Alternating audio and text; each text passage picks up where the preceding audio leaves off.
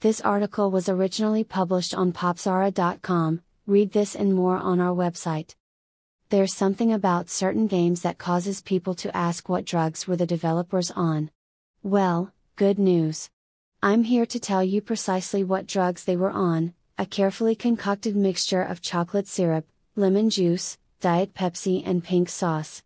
I can't reveal the proportions used in any of this, of course, because that would be spreading the exact recipe for the most powerful narcotic ever created, but trust me when I say that if you keep on mixin' and drinkin', you'll find it eventually.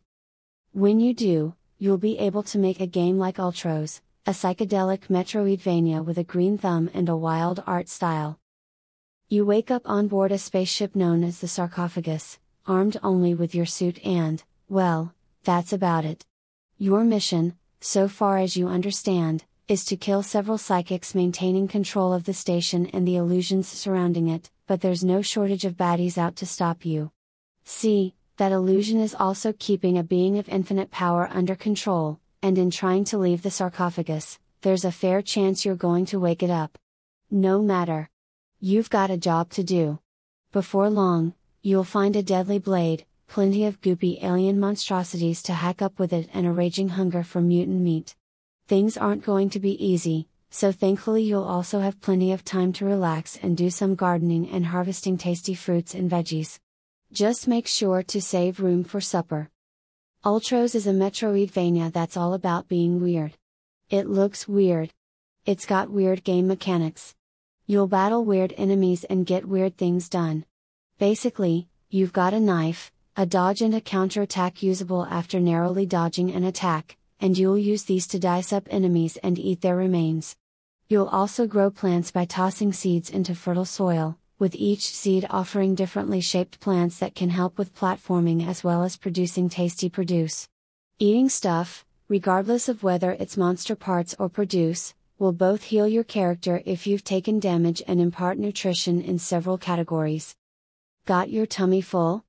You can then spend this nutrition at save points to unlock new skills and upgrades from an expansive skill tree, adding on new capabilities like wall jumping, extended attack combos, and more.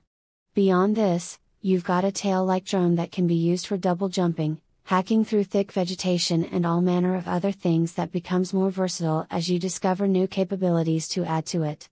The Explore Kill Eat Grow experience is a solid example of Metroidvania design and it gives the game a nice, rewarding feel.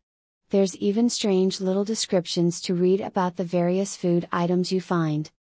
That'd be completely fine if it were all, but there's one other big twist in Ultros.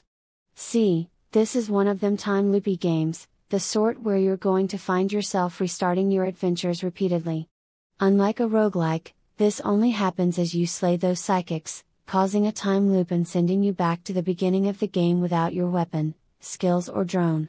Most of these are easily recovered, in particular, you can use special items to lock skills and keep them between loops, but it's not particularly hard to just eat more stuff and fill out the skill tree again if need be. Likewise, finding the drone again also recovers the capabilities you've added to it, allowing you to progress further and go in new directions. Perhaps the most significant loop to loop change is the way the passage of time affects the plants you've grown, allowing them to get bigger and spread further to enable access to different places. The way you approach each time loop, in particular, which skills you keep from loop to loop, adds a lot of creativity to Ultros. That creativity absolutely pops out of this game's presentation as well. If you know nothing else about Ultros, you know what it looks like, it's got a wild biopunk hand drawn aesthetic that's unlike pretty much anything out there. This mostly works from a gameplay perspective as well, though good luck for the first hour or two while you're still trying to work out what's relevant to your character and what's part of the jam packed background. It's clear that the art style was the focus during the game's development, so it's a nice cherry on top that the game's so playable and enjoyable beyond that.